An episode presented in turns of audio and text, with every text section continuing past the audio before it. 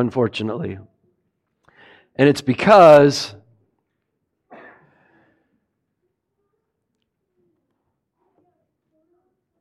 I don't remember if I was uh, talking to someone or if I was, uh, I saw, I think I did both. I was talking to somebody and also looked at their hymn book. And I repented of my sin, was blotted out.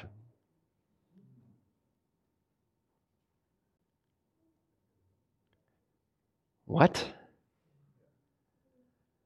So, an evangelical church, two of them in this area, blotted out, I repented of my sin. Why would you ever do that?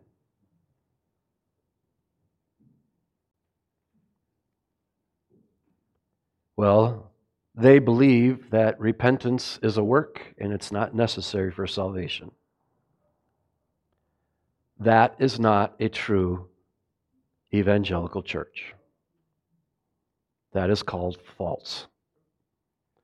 And salvation without repentance is the fastest way to hell. Repentance is demanded by God. We're not just, by the way, this song, is it all about Jesus and what he's done? I mean, it's saturated with it. So then, why in the world would you re- get rid of repentance?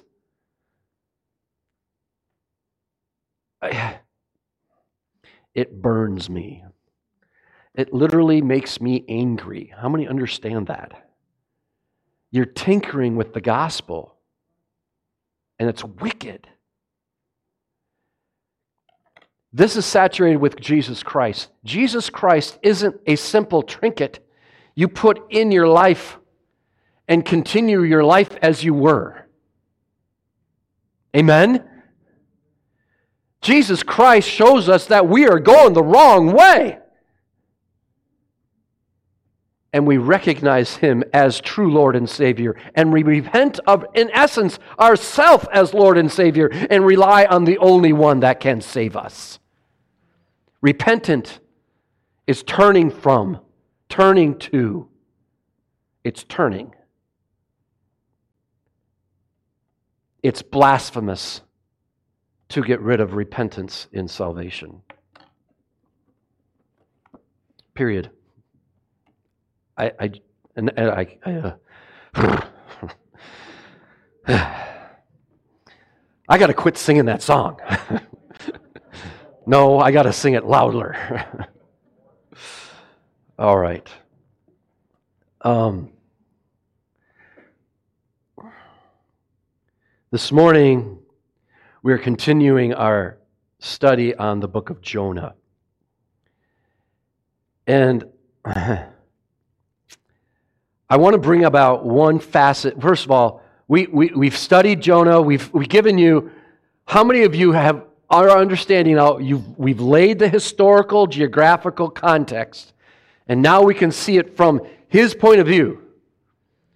That's what expository preaching is. It's it, this is what the author's intent is from where the guy wrote the book. And we know now what's going on.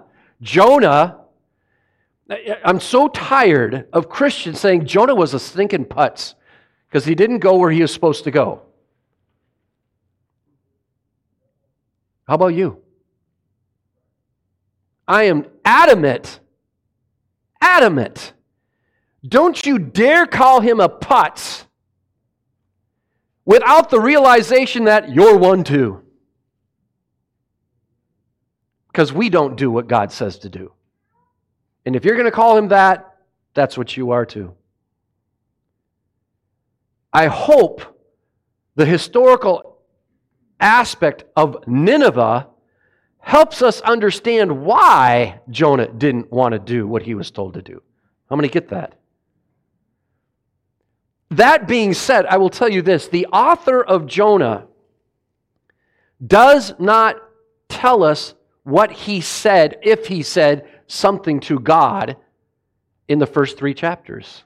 Do you notice that? He doesn't give us a motive of why he didn't go. He doesn't say it. In other words, all he does is actions. So God tells him to do something, he does the opposite. He doesn't say, there's no word communication with God. Now, listen, could there have been? Yes or no? Okay, but that's a could there have been. The reality is, whether there was or wasn't, it's not recorded. And the question is then, why? Why is it that Jonah is told by God to do something and all we see is actions? We don't get his motives. How many understand this? I will tell you this there is no motive, there's no specific motive in the first three chapters. Not mentioned. Zero. The only thing, the only closest thing we find with motive is getting away from God, leaving from the presence of God. That's all it says. Why? Why is it that way? And I, I want to I want to encourage you with this. Is that a mistake? Or because it's in the Word, it's absolutely meant to be there and there's a reason? Well, duh. If you're any kind of Christian, you know the answer to that. Right? There is a reason. Okay, so why is this reason? Let me give you some. Jonah is a false prophet. Does it say that? Jonah is a racist. This is a popular one. Does it say that? Jonah is a hyper nationalist. Does it say that? What does it tell us about Jonah? He simply went away from what God said to do.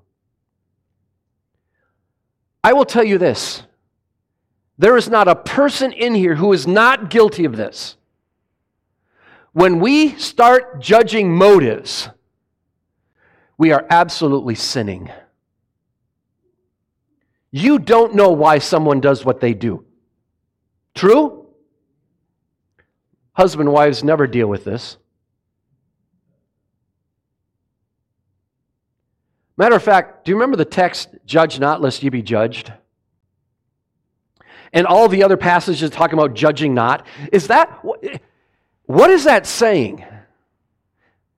Well, one aspect for sure it is saying, it, by the way, it doesn't say we do not look at people's fruit and treat them one way or another, whether saved or unsaved. We don't know their hearts. We can't judge that. Amen. How many would agree that? We cannot judge their heart, so we don't know. True. Then why in the world are you giving motives to Jonah?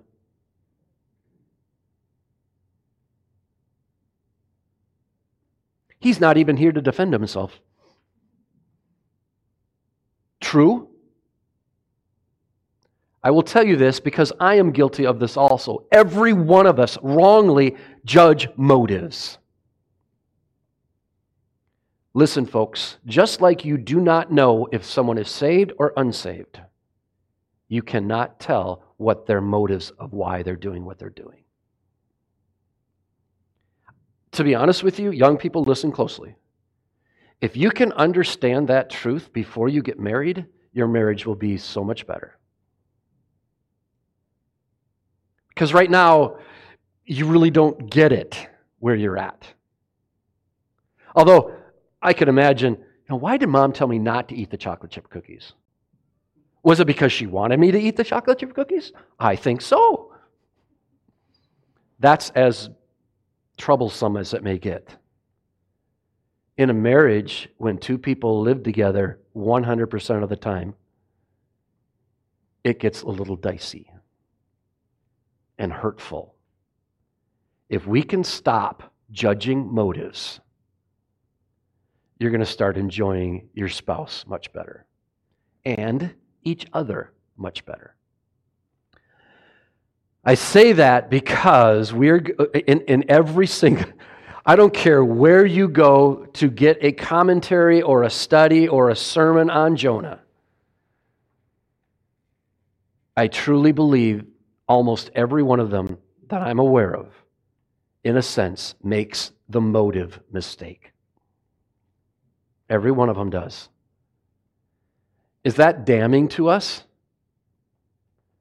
Is it, oh, it should be. And I think that's the reason he doesn't do it. It can be. Again, I don't know, but it can be. And it certainly is a good one. All right. Just to bring you up to speed of where we were, Jonah is the author. All right? We believe Jonah is the author. Jonah wrote the book. It is 100% biblical. It is accurate. It is an actual historical event. He was an actual, actual biblical prophet of God. Jonah mean well, it doesn't matter. This matters. So the big deal is Jonah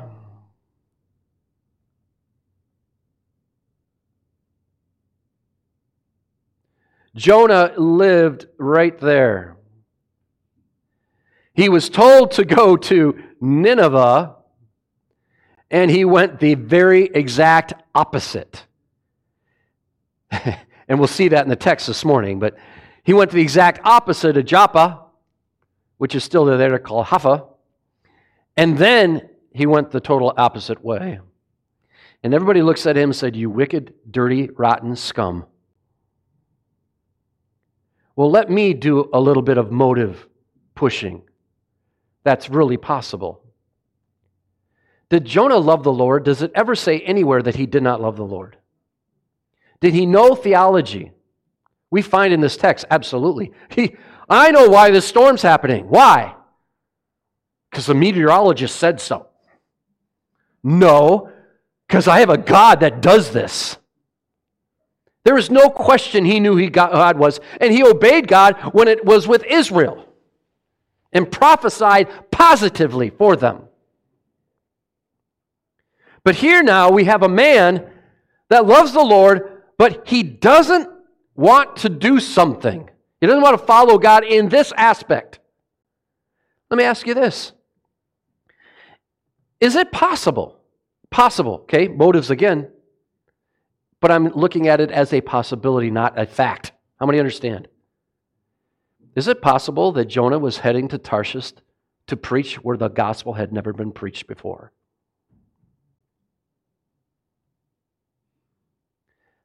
I guarantee you that has never entered the mind of 99% of you. Yet, it's very possible.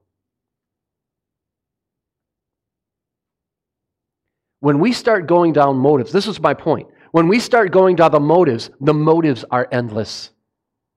And the chances of getting it right are pretty slim at best. And then when we preach on those motives, I mean, we're taking all this on ifs, maybes. How horrible is that? Why don't we just say, Thus saith the Lord, and let's go? How many understand that? Today, this same problem is the very core and foundation of our American problem. Why? All of you are racists.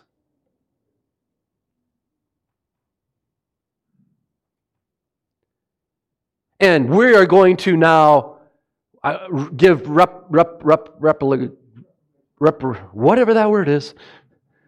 We're going to give money to those that were hindered. My selfish, immediate thought says, well, what about giving reparations to those that freed the slaves because they knew it was wrong? My great great uncle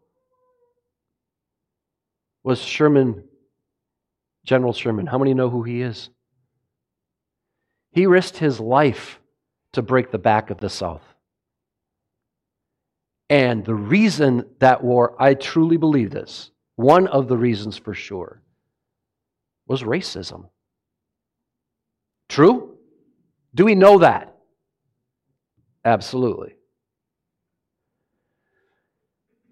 So now it is popular. And I read two sermons from guys I wouldn't necessarily read, and I'm not going to give their name. But very popular. Everybody reads them. Both of them adamantly claim Jonah is a racist. We shouldn't be racists.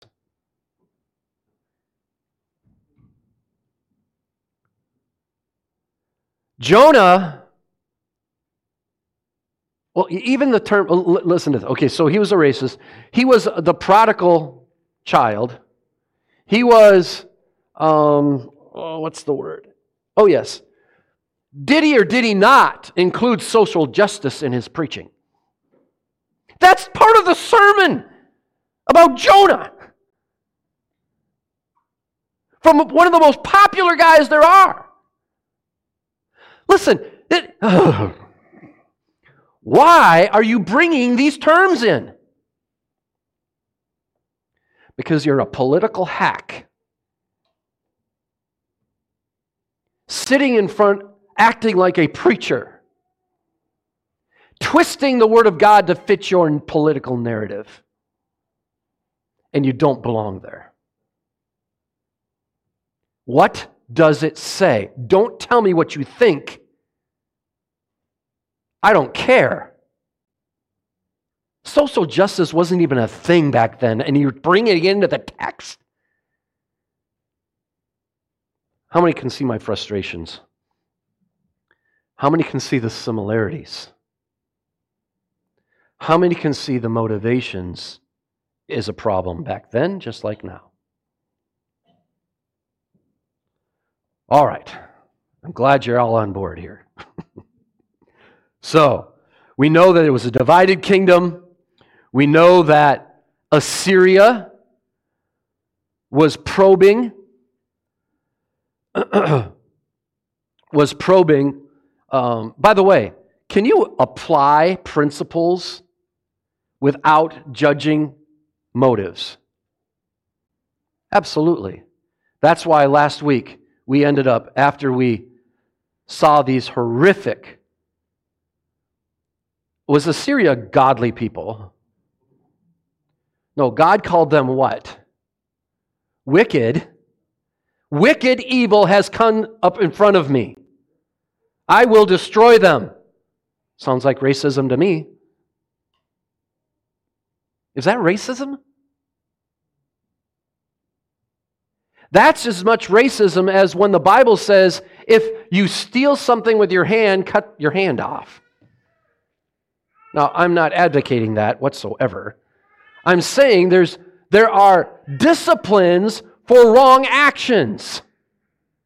But those are actions. Are they created in the image of God?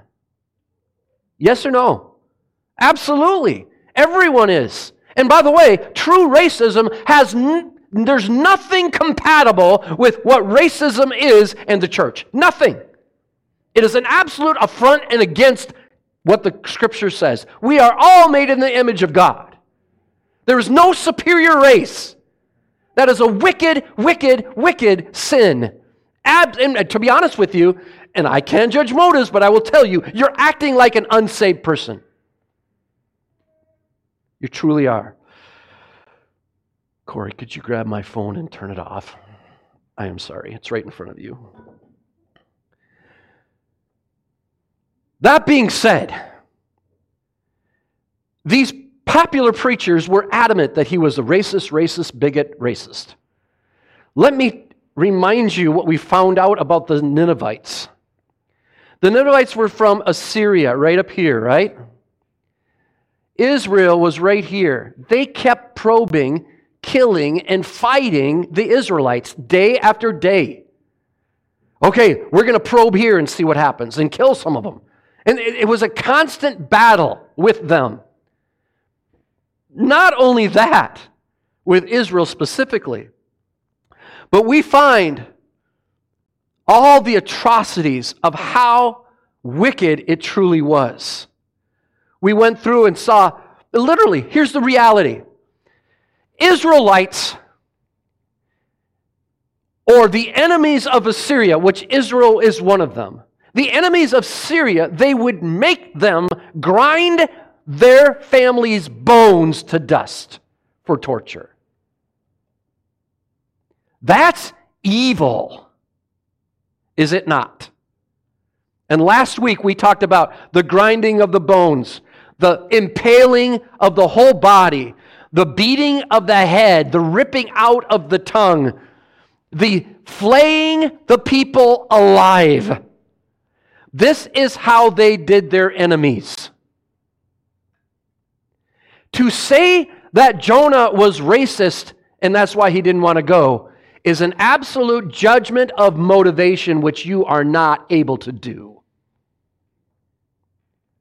I will tell you this. And I can't know I don't know your heart, but I would guess 100% of you would not go either.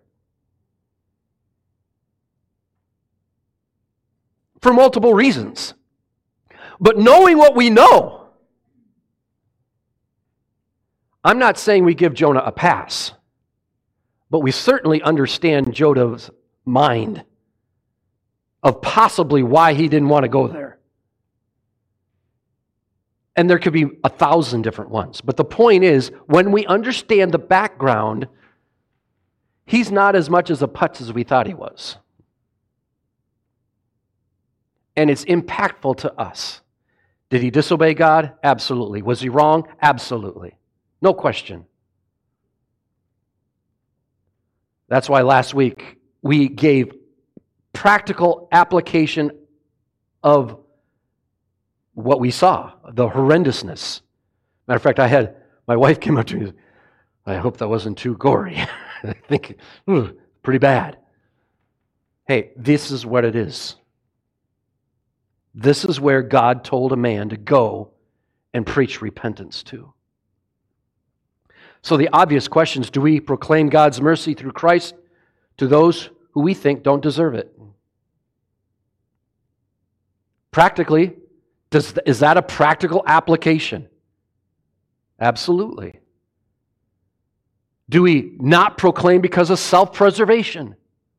It's a practical application. I'm too scared. Does that happen in our lives? Verse 3 is where we're at. Let's get to the text because that's important, right? Is it set up well enough for you?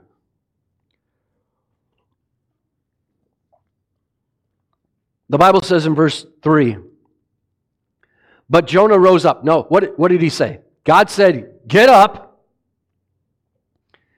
and come up, right? Jonah says, I rose up, and that word there actually has the idea this is positive. He's obeying God. Get up. He rose up. Woohoo! But he rose up to do what? Not to run to the job, not for the vocation. He rose up to flee. So it sounds good. And by the way, every time that word is used, it's a positive to the command that was given. So this looks like a positive, but slap in the face. He rose up, yes, to go the other way. And we find a little bit of the motives here. Nothing is talked about Ninevites. Not a one thing is there.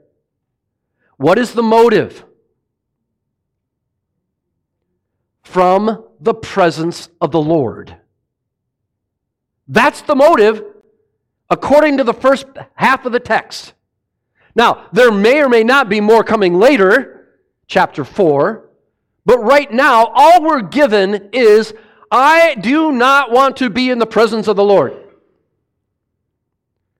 Now, what does that actually mean? I think we need to go to the end of the chapter to find out. We're not doing that because we're not there yet. To flee from Tarshish to flee to Tarsus from the presence of the Lord. So what did he do? He went down. It's Jonah. He, he went exactly the opposite way. The exact verbal ob- objection is God said, Go up, I went down. no explanation for Jonah's disobedience. The focus is firmly fixed on his actions. Do you see Jonah saying anything here? He ain't saying anything. There is nothing recorded in this first half. So he's saying nothing. So there's no explanation for Jonah's disobedience. The focus is firmly fixed on his actions. The silence regarding Jonah's motives is intentional. Does every word in Scripture matter? Yes or no? Is any word wasted? No. So this is intentional by God. It's intentional by God. Jonah frequently suppresses information where the reader most expects or desires it in order to reveal it later when least expected. This technique, called information gapping, builds suspense and sometimes it not only builds suspense, but it exposes readers' assumptions and prejudices. And to be honest, I pray that I do not do this, but it's very easy for my prejudices and my assumptions to be preached as biblical authority, and that is wrong.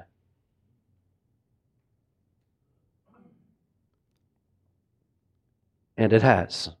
How many people, including myself, jump to wrong conclusions as to motivation of why Jonah went the other way? He's a racist, is one of them. But let's see, and, and, and, there are many more. National, I mean, there's so many of them. But the reality is, we're just going to focus on this one just, just so we don't keep getting ahead of ourselves and let the text say as it says. So it's, it's part of it. We're going to use that one specifically as an example throughout. Is Jonah really a racist? Let me give you, before we go any farther, two definitions. What is racism?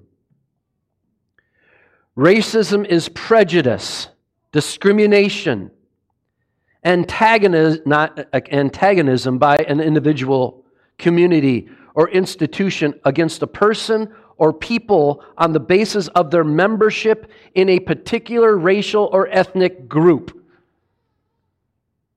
In essence, they marginalize a minority. How many understand that? Another definition from Webster this time a belief that race is a fundamental de- detriment of human traits and capacities, and that racial differences produce an inherent superiority of a particular race. Let me ask you Has Jonah said anything about the race of Nineveh?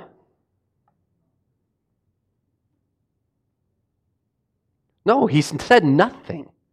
All he's doing is acting.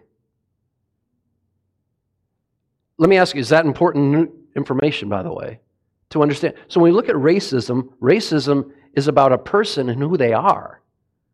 And we think, well, they're not as good as me because they're a different color, or they're not as good as me because they don't have as many cerebral content, or whatever. It's about the person, not necessarily, and, and, and I never found it in here, their actions. Listen, if, if racism is based on actions, then when we throw somebody in jail, that's racist. Well, that's not, that's just simply, yet that's exactly what some people in this country want us to believe and are shoving down our throat.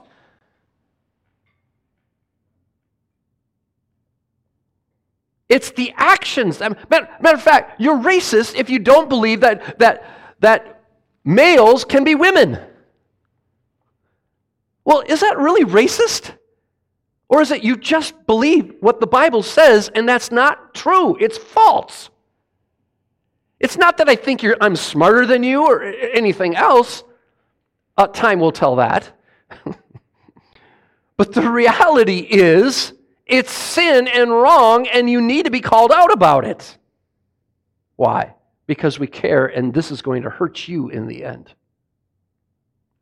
It's not healthy for you.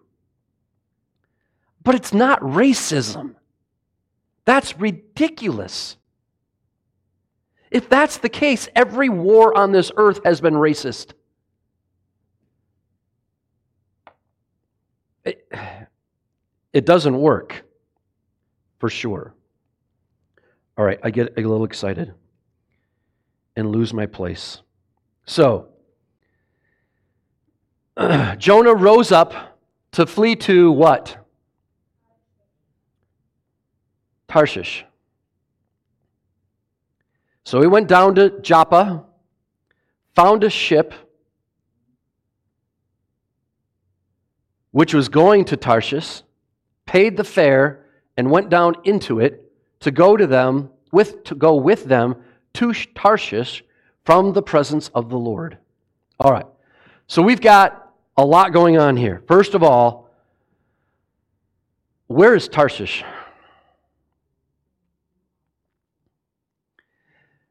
So if you would look up Tarshish, where is it on your Google or whatever, you're going to find three different places where that term is close to a town, and, but they're all in Mediterranean Sea. I will tell you four places it can be. Would that be fair enough for you? Um, and I'm not advocating any of them except for one. I think Tarshish is Tarshish and it's on Spain. That's my opinion. But not everybody agrees with that. Some people believe Tarshish, and the reason the name of these towns is called Tarshish, all of them are on the seacoast. It has something to do with the, the, the, the fundamental term in there, Tarsh, has something to do with the sea. Some people believe Jonah just wanted to go to sea, didn't even care. That's one option. Now, I'm not saying I agree with that, but it, that's a belief. Secondly, if you go north of the Mediterranean Sea, you know where Crete is, and it points its finger to the north corner. There's a little town called Tar something. Then on an island in the middle of the Mediterranean, there's another Tar something. And then all the way over on the outside of Spain, as you go through the isthmus there, you get to Spain. That little place on the border of the ocean is called Tarshish. I believe that's Tarshish because it's the closest one. Could I be wrong? Yes. Does it matter? I don't know that it really matters, and if it did matter a whole lot, they would tell us exactly where it is. They didn't. Reality is, I will tell you this. Is there a truth that all Israelites believed that there was Israel and the barbarians? Yes or no? Yeah. Whatever isn't Israel, is what? The term Gentile, barbarians, all those ter- those are the terms. The world, sometimes even, the rest of the world. There were two groups. What group is he going to? He's fleeing to Tarshish. Remember, that's that really cool Israelite city on the west side of Spain. Is that true? No, it's not true. Matter of fact, Tarshish is so far away that people believe they didn't even hadn't even heard of God yet. There were a bunch of miners, they were Gentiles, and it was as far away from their mind as they, they knew existed. How many understand that? That's where Tarshish was as far away as you could go. But I will tell you this it's fully 100% gentilic. No questions asked. So, so he's fleeing all the way across the Mediterranean Sea, and we'll get pictures here soon, to Tarshish from the presence of the Lord. Here's another, he went down to what city? Joppa. Hey, I want to get away from the presence of the Lord, so I'm going to go to another Israeli city. I would be wrong. Joppa was not owned by Israel, was not occupied or controlled by Israel. It was absolutely, positively gentilic. So he's going to go to the Gentiles to do what? Get help. So he's fleeing to Gentile land. There isn't any Israelites as far as we know. He is going to get help from Gentilic people because he know he, he, he isn't going to do it with Israel. He's going to do it with Gentiles. He gets on a Gentile ship with Gentile sailors to go to a Gentile place.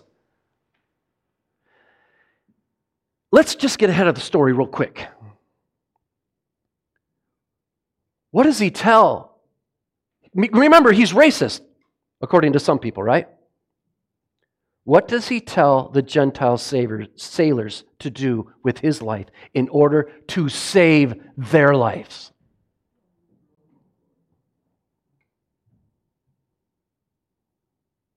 That's racist to die for somebody. Do you see the problem with, with judging motives that Jonah is a racist because he won't go to Nineveh but he'll go to Tarsus. He'll go to Joppa. He will pay. By the way, when it says pay the fare, how many see that? Pay the fare right here? Do you know what that means? People say, well, that was a bus ticket. Nope. The, the, and, and I'm going to get into the Hebrew a little bit here, okay? The Hebrew here, paid the fare, means it's her fare or her price. Do you know what it's talking about? It's not talking specifically about a ticket, which would have been in a male gender. It was a female, and therefore it refers to the whole boat. Do you know what he did? He purchased the whole, he purchased the renting of the whole boat. Well, that couldn't have been cheap. Well, you know, Southwestern charges $79 if they even fly and don't cancel. Right? How about paying for the whole jet that needs food, water, and the build and the jet for a whole year? How many think that might be a little expensive? That's the fare that was used. That's what he had to pay. He paid the, he, I don't know what he had, I don't know what he owned, but he paid a ton of money to disobey God. He paid the fare, went down in to go with them to Tarshish from the presence of the Lord. All right, I got ahead of myself, but here is the paid the fare. How many are following what's going on historically here? So, where is this place? Tarsus is up here, Tarshish is up here, and Tarth- is right there. This is the Mediterranean Sea that some people believe it was symbolic that he was just wanted to go to sea. The problem is he knew God is the God of land and sea. How do we know that? Oh, we'll, we'll see real soon. Not today, but we'll see. So those are the three pla- the four places they are. Whatever. This is the biggest one that most people believe it is. This is as far away from anything they ever knew. If they were flatlanders, the, if, if they were flat earthers, uh, the, the, the drop off would be like a mile offshore. How many get what I'm trying to say? That's the end of what they knew. Joppa, that's what it looks like today. I love it when we can do that. Joppa is alive and well today. It's got, if I remember right, 60,000 people living in it. It is a mixture of Israelis, some, there are many Arabs, Muslim Arabs, and there are Christian Arabs, all in this town of Joppa. But it was the, it was the seaport to get out of Dodge, and that's what he was going to do. So, this is where the whole story lies. Jonah is going to go this way and not deal with what God told him to do. Everybody knows that, right? No one disputes that. So, according to the text, Tarsus, from our historical record, we find that Tarsus was a distant, exotic place, a place occupying the very edge of Israel's geographic awareness. According to 2 Corinthians or Chronicles chapter 9 verse 21, a round trip to Tarsus required how long do you think? I've heard two different things. I've heard a year. I've heard 3 years. Regardless, it's a long, long trip. And Joseph's and Jonah's ready to ready and willing to take it. His eyes are set on Tarshish. Tarshish is also found in other passages of scriptures in Genesis 10, Psalm 48, Isaiah. It lies in the opposite direction. However you view it, it lies in the opposite direction of Nineveh and indicates Jonah's firm resistance to the commission that God had given him to Nineveh. That's what it indicates. It was considered well worth the time and trouble to go for one to three years because Tarshish precious metals and its distance from Israel is the perfect place I can go. Now, why did he want to go there? Can anybody tell me why he wanted to go there? Bible doesn't say why he went there. He says he was fleeing from the Lord.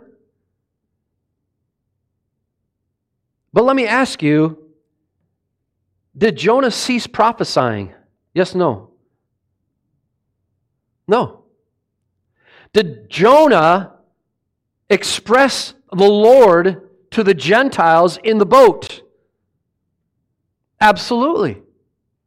I serve the God who all gods serve, who controls this and that. He was theologically absolute in telling him who he was and who he was serving.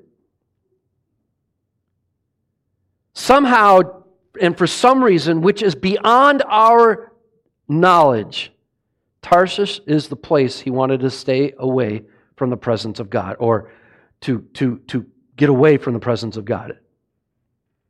Banishment from the prophet's unique experience and divine presence.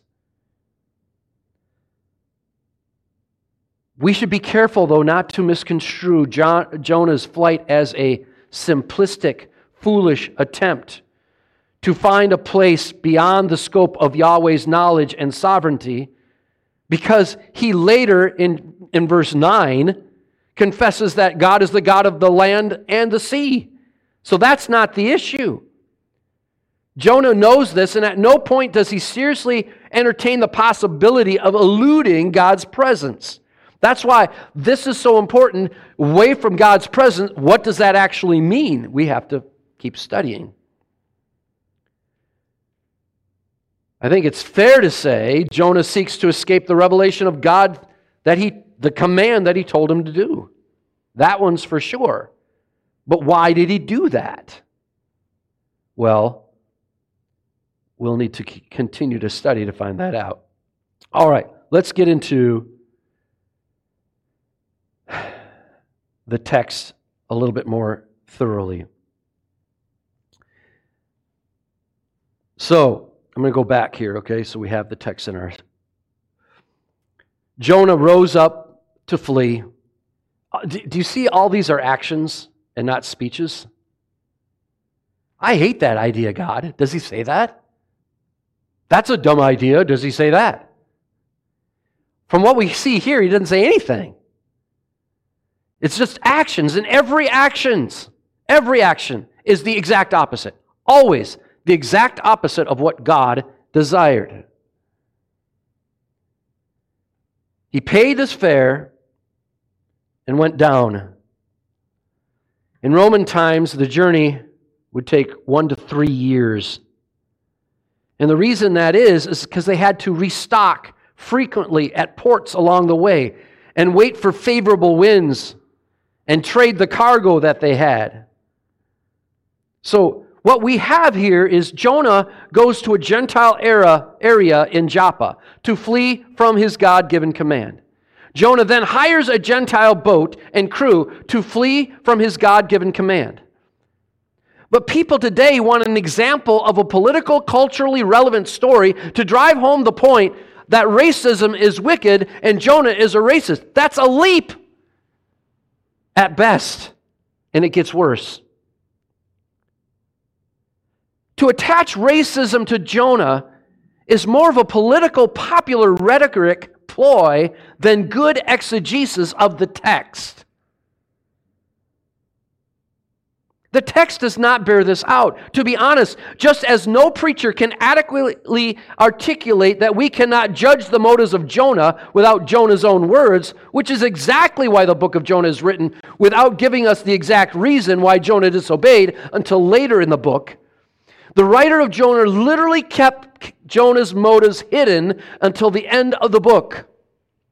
The effect of not expressing why the text does not express the motives is that so many people jump to conclusions of what Jonah's motives are.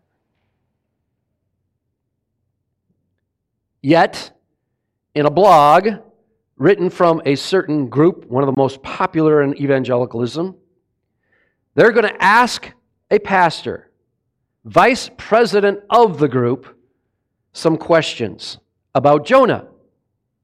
They say, We asked questions about Jonah to this man. And lessons from Jonah regarding, here we are, racism, evangelism, and social justice.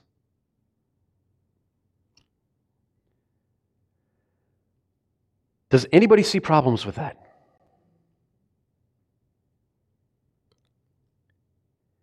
They started with social justice. Here's what they said. Usually, those who are most concerned about working for social justice do not also stand up and speak clearly about the God of the Bible's judgment on those who do not do his will. Uh, here's the problem. If you're going to ask a preacher why didn't you preach on, or why did you preach on social justice in Jonah? They're asking the former. They, they, they want to know, you know, how socially just was Jonah? Why are they doing that? Seriously, why are they doing that? Where is social justice in the Bible? Text in this text in Jonah. So he says this, you know, those that are working on social justice do not clearly present the gospel. You think? Then he goes on, they go on and say, on the other hand, those who publicly preach repentance most forcefully, forcefully are not usually known for demanding justice for the oppressed.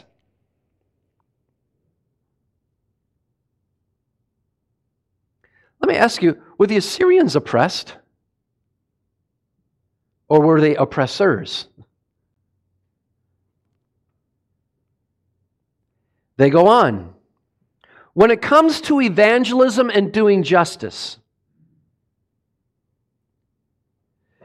you reject two common ways to conceive of the relationship. So they're arguing with him. They said, We, in essence, believe it's like two wings of an airplane. There needs to be social justice on one wing and evangelism on the other wing. Did anybody see a problem with that? I have put you to sleep. I am so sorry.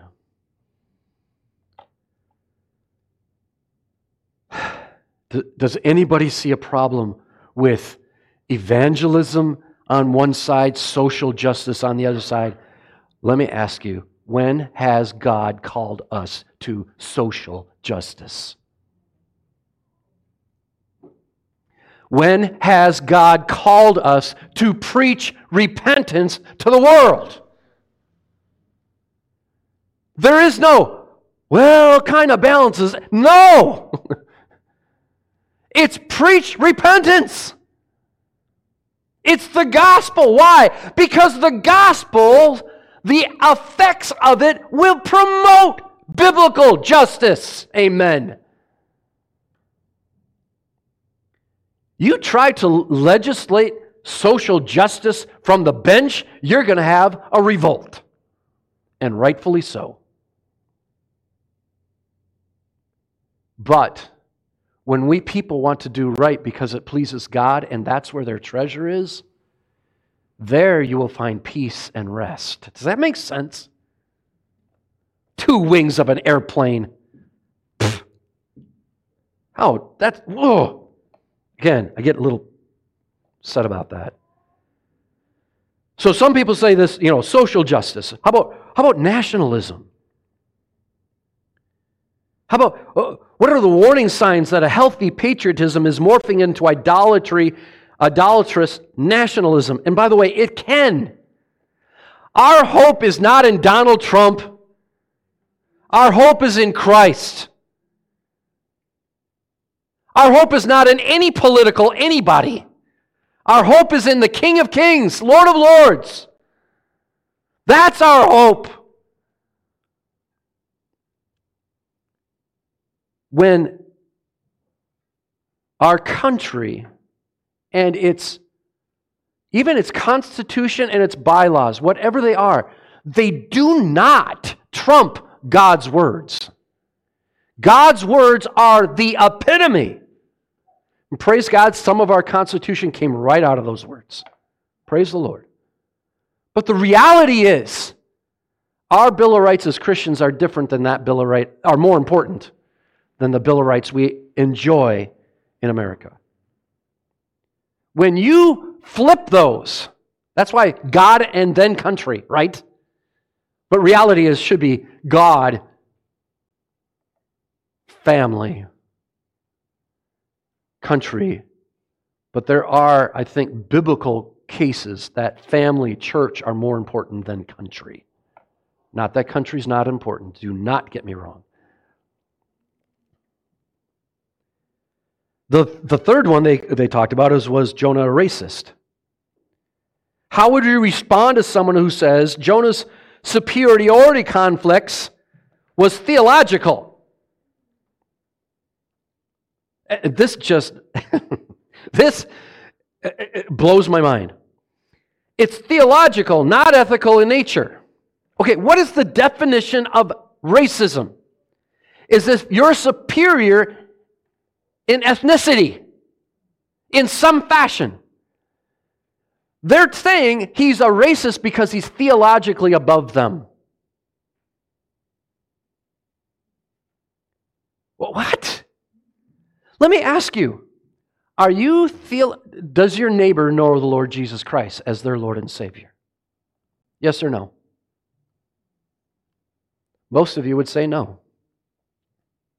Does that make you a racist because you know more about Scripture than they do? Not at all. Not at all. Matter of fact, they, you want somebody to tell you about Jesus Christ. Amen.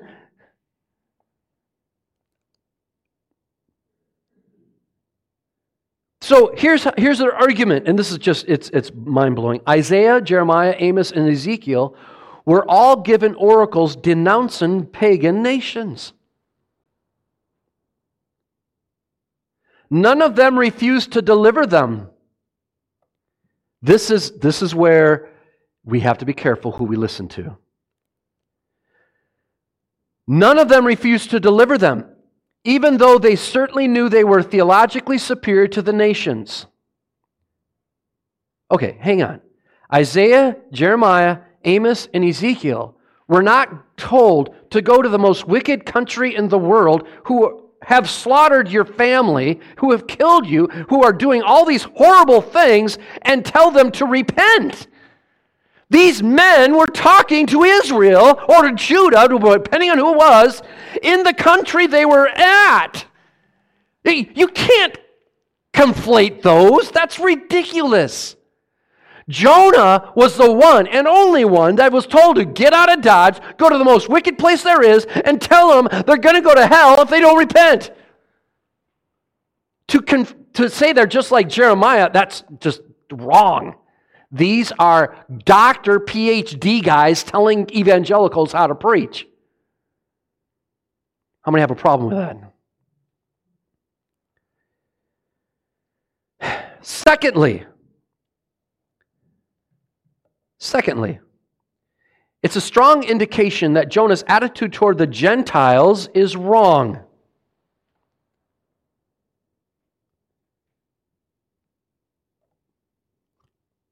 Okay. That very statement, according to the text, where is he going? Where's Jonah going? To the Gentiles in Tarshish. It's Gentiles. Who did he ask to take him there? Gentiles. We're going to see in the ship. All hell is breaking loose in the ocean. It, the, the whole boat's to be exploded. They go down into the ship and they say, Hey, we've got a problem. What does Jonah do? I know. I'm the problem. If you throw me out of the ship into the sea, you, Gentiles, will be saved. So go ahead. Matter of fact, three times he's going to say it throw me in the sea, kill me.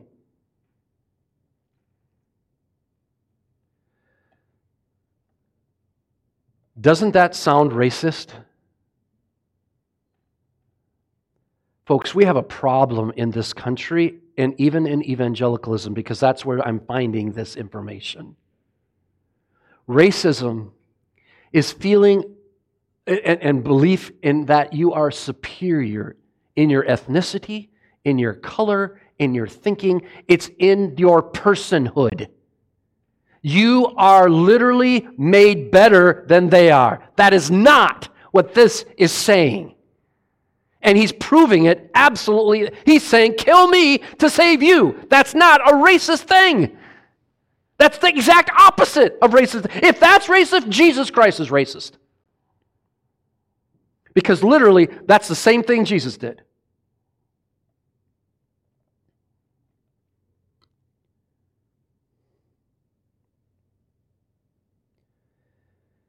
And here's how they, this is how they articulate it. It's a strong indication that Jonas's attitude towards Gentiles is wrong. That's not true. I just showed you. Here's how they prove it. Do they go to the text? I just went to the text. Here's how they prove it. Listen closely and see if you can figure out the problem. John Calvin, I'll start there. Where do they go? Immediately. I'm going to prove to you that he's a racist because John Calvin. Now, listen, I don't have any problem with John Calvin, but listen to what they say. And listen to the deception Listen to the deception. John Calvin, no modern liberal, says Jonah's sin was that he was very inhuman in his attitude toward Nineveh.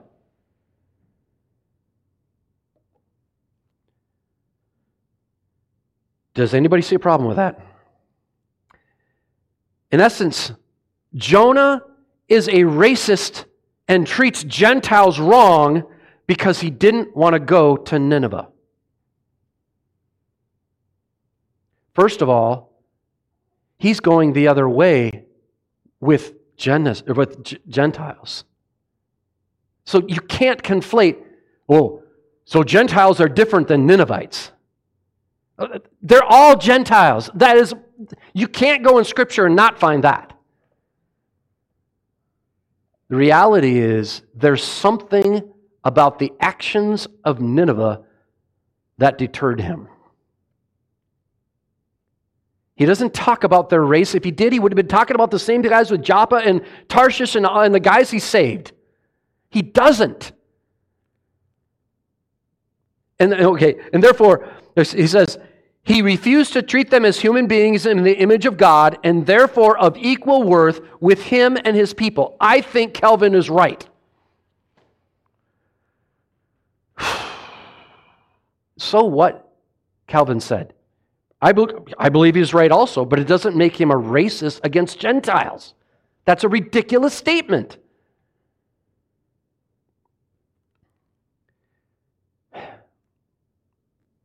All right. The author tells us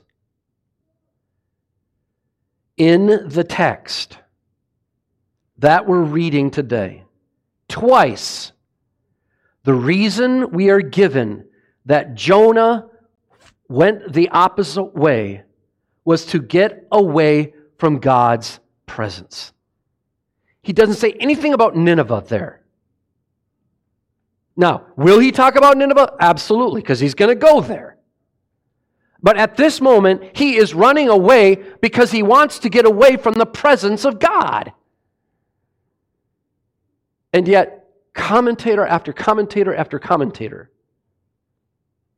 he's racist, racist, racist. And it becomes popular, everybody repeats it, and guess what? Jonah's a racist. all based, all based on not really knowing the motives of Jonah. I will tell you today, because you're an independent, Bible believing Christian, you're just a racist. Let me ask you, how do you like that? How many despise that? How many get this? Put yourself in Jonah. I mean, here we are, thousands of years later, we're calling him a racist. And we hate it when people call us a racist because it's simply not true. Is there racism in our country? Yes, there are forms of racism in our country. Let me ask you is our country better than it was? Are you kidding me? In racism. Are you kidding me? Absolutely. What did that, by the way? I think it was the Word of God. That's the only cure to not thinking of yourself more highly than you ought to think. Romans chapter 13. The reason I'm bringing all this up is because all we have in the first three chapters is this it is wrong for us to jump to conclusions. And I think that's part of the issue that he's trying to bring out. If you do not like being called a racist, raise your hand.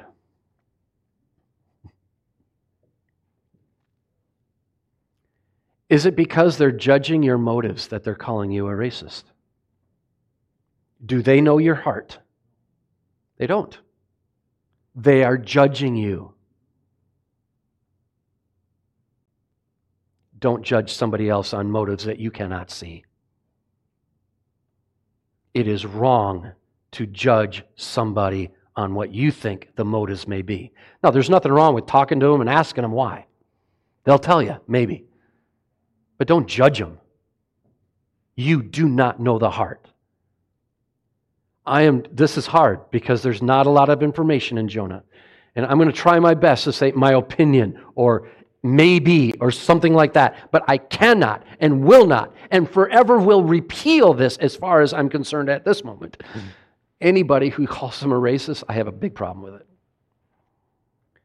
Especially in today's age. Back in the age, of whatever. But right now, you're doing it for political reasons. You drank the Kool Aid and you're reveling in it and bringing the church with you. Stop the woke nonsense. There is right and wrong. Scripture gives it. Preach the Word of God. Everyone needs the gospel. That is our job. Serve, love, and preach the Word of God. Amen? All right. I never, this is like, wow, where did that come from? Left field and all that stuff. How many see what the problem is here with giving motives to Jonah? And yet we do the same stinking thing. Be careful. Let the text say what it says. Let God be God. That's his deal.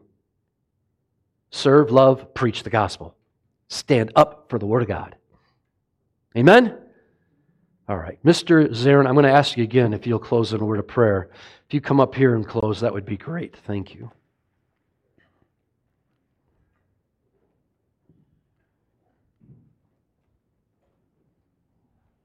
Let's stand, we'll be dismissed in prayer. Father, thank you for the lessons that we can glean from the book of Jonah, Father. Many say they're negative, but Father, they are teaching, uh, teachable things. And I pray, God, that you would put them into our hearts and, Lord, make us never, ever to judge a person's motives. May our motivation always be love for Jesus Christ and the gospel. Thank you, Father, for this time together in Jesus' name. Amen.